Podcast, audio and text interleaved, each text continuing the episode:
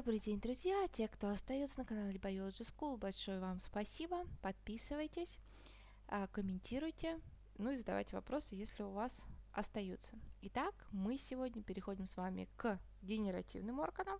Если кто э, не слушал, да, вегетативно-генеративный орган, напомню, что генеративный орган это цветок, плод и семя.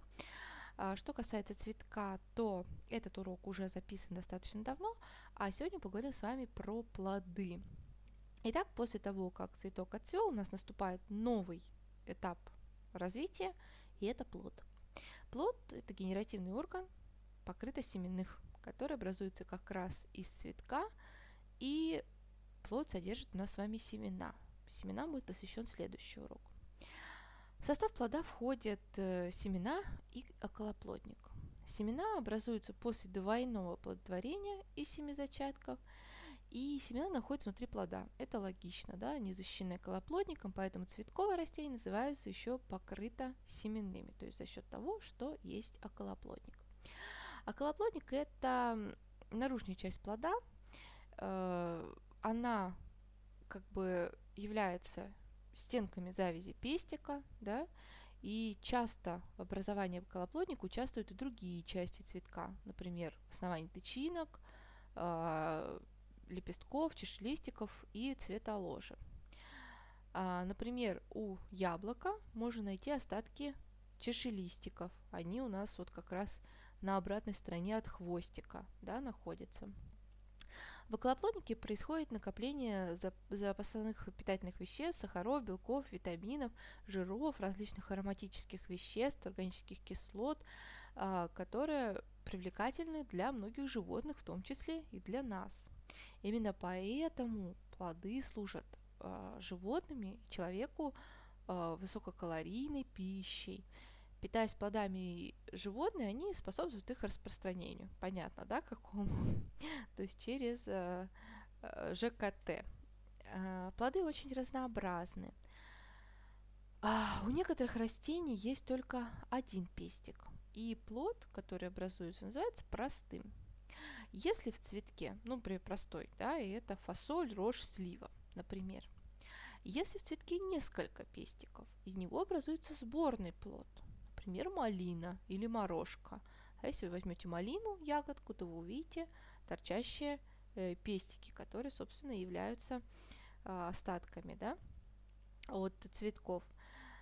А если, например, несколько плодов срастаются вместе, то образуется соплодие. Например, это ананас. А, в растительном мире роль плодов, естественно, огромна.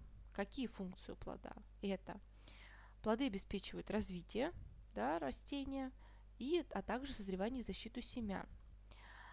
Плоды участвуют в расселении растений, да, и плодами питаются животные, люди, то есть это очень хорошая пища. Какие плоды бывают? И вот здесь вот главное не запутаться. Обязательно посмотрите схему, особенно те, кто запоминает хорошо визуально. В зависимости от количества семян различают односеменные и многосеменные. Разобрались, да? Односеменные, многосеменные. По названиям понятно, да? Одно семечко, много семян. По особенностям околоплодника плоды делят на сочные и сухие. Таким образом, что мы имеем? Мы имеем односеменные сухие, многосеменные сухие, односеменные сочные, многосеменные сочные. Ну и сейчас э, есть такая классификация, то есть каждое вот эти вот названия, да, э, обобщ, имеют обобщенное название. Например, сочные плоды. Давайте пройдемся сейчас по ним. А, сочные плоды. Если мы говорим про плод такой, как называется ягода. А, ягодовидные плоды имеют сочный околоплодник и обычно содержат много семян, да, то есть если сочные, много семенные, то это, как правило, ягода. Яблоко тоже сочный плод, внутри которого э, есть пленчатые семенные камеры. То есть внимание, да, э, яблоко это название плода, а, груша тоже будет иметь плод, который будет называться яблоко. Понятно, да? То есть это сочный многосеменной плод. Э, сочный многосеменной плод еще и тыковина. Такой тип плода, например, образуется у тыквы, кабачка, огурца. Видите, да, название тыковина, но она есть у как кабачка, так и у огурца. Ну, логично, да, вроде все понятно. Много эм, семян и довольно твердый наружный слой. Еще один пример многосеменного плода – это померанец – плод цитрусовых. Вот тут вот такое название, которое э, применимо к мандарину, помелу, лимону, апельсину. Сразу все представили.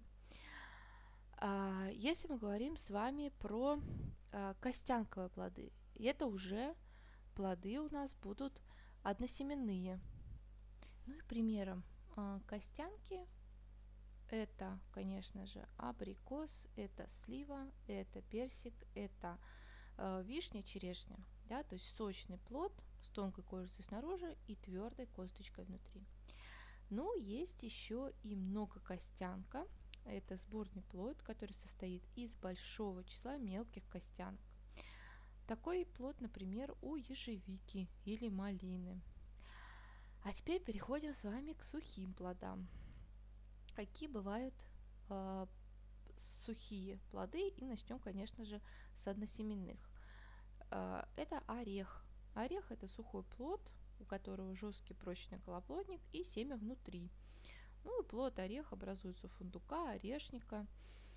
Есть еще и орешек, маленький орех, например, у гречихи. Желудь тоже сухой односеменной плод, у которого по сравнению с орехом более тонкий колоплодник и э, у основания имеется защитный покров, например, у дуба. Семянка это сухой плод, у которого семя окружено околоплодником, но не срастается с ним. Семянки, например, образуются у сложноцветных подсолнечника, астра, одуванчика. Далее зерновка, сухой плод э, с кожистым околоплодником и сросшимися с оболочками сем- семени. Зерновки, например, образуются у злаков, ржи, ячменя, кукурузы, и пырея. То есть, когда мы говорим с вами, это тоже у нас с вами односеменной плод, а, зерновка, да, и далее переходим к многосеменным сухим плодам. Это, например, коробочковидные плоды, а, которые имеют а, раскрывающийся колоплодник и содержат много семян. Например, боб, да, это пример – у которого сухой плод и семена прикреплены к створкам. Есть, ну, боб у нас у кого есть? У фасоли, арахиса, гороха. Если мы говорим с вами про стрючок, он похож на боб, но у него а, как бы у него также есть створки, но между ними находятся перегородки, и семена прикреплены к ней, а не к створкам. Стручки у нас есть у редьки, капусты, горчицы, репы. А следующий плод – коробочка. А, разливают э, их, эти коробочки, их несколько видов бывает, они различаются в основном по способу вскрывания. А, у ириса и тюльпана они открываются створками, убелены крышечкой, у мака и колокольчика дырочками. Коробочки есть у льна, хлопчатника, фиалки и табака. Обязательно посмотрите, как выглядят э, визуально плоды. Далее. Плоды у нас с вами распространяются, и есть несколько способов распространения плодов. А, если семя попадает благоприятное для прорастания слоя, то из него вырастает новое растение. И очень редко семена порастают на самом растении. Большинство семенных растений распространяются с животными – с животными не распространяется на значительное расстояние от материнского организма. Есть еще способы распространения ветром, водой, человеком. И в процессе длительного исторического развития у плодов образовались некоторые приспособления для того, чтобы ветер, животные и вода уносили их как можно дальше. Классический пример – это семена дуванчики. Да? Они при помощи ветра на своих парашютиках могут преодолеть расстояние а, в 10 километров. Далее, если мы говорим с вами о распространении при помощи животных, например, плоды а, прицепляются к шерсти собак, или животных других, а также одежде человека, например, плоды расторопшие. А у водных растений, например, у рагульника плоды переносит вода. Также кокосовая пальма, да, там на десятки километров уплывают кокосы и прорастают в воде. А, распространяет плоды человек. Культурное растение размножается специально, а семена и плоды дикорастущих растений может переносить случайно, когда выполняет на раб- работу на поле или в лесу. А, если мы говорим про растения, которые приспособились к саморазбрасыванию, да, например, у мака семена высыпаются из коробочки, когда ее качает ветер. Например, тяжелые плоды каштана отскакивают в сторону при падении на землю. У гороха созревшиеся плоды лопаются, их створки закручиваются, и семена разлетаются в разные стороны. Есть еще и легкие плавающие плоды, которые разносятся водой, кувшинка, например, или калужница. Э, ну и, естественно, те семена, которые распространяются ветром, они, как правило, легкие, имеют некие э, приспособления, такие как а, парашюты, как у одуванчика, или, например, крылатки, да, то есть которые имеют крылышки для того, чтобы улететь на достаточно длинное, э, длинное расстояние от материнского растения. Надеюсь, сегодня все было понятно. Большое спасибо за то, что остаетесь на канале. Всего доброго, задавайте вопросы, если, конечно, остались.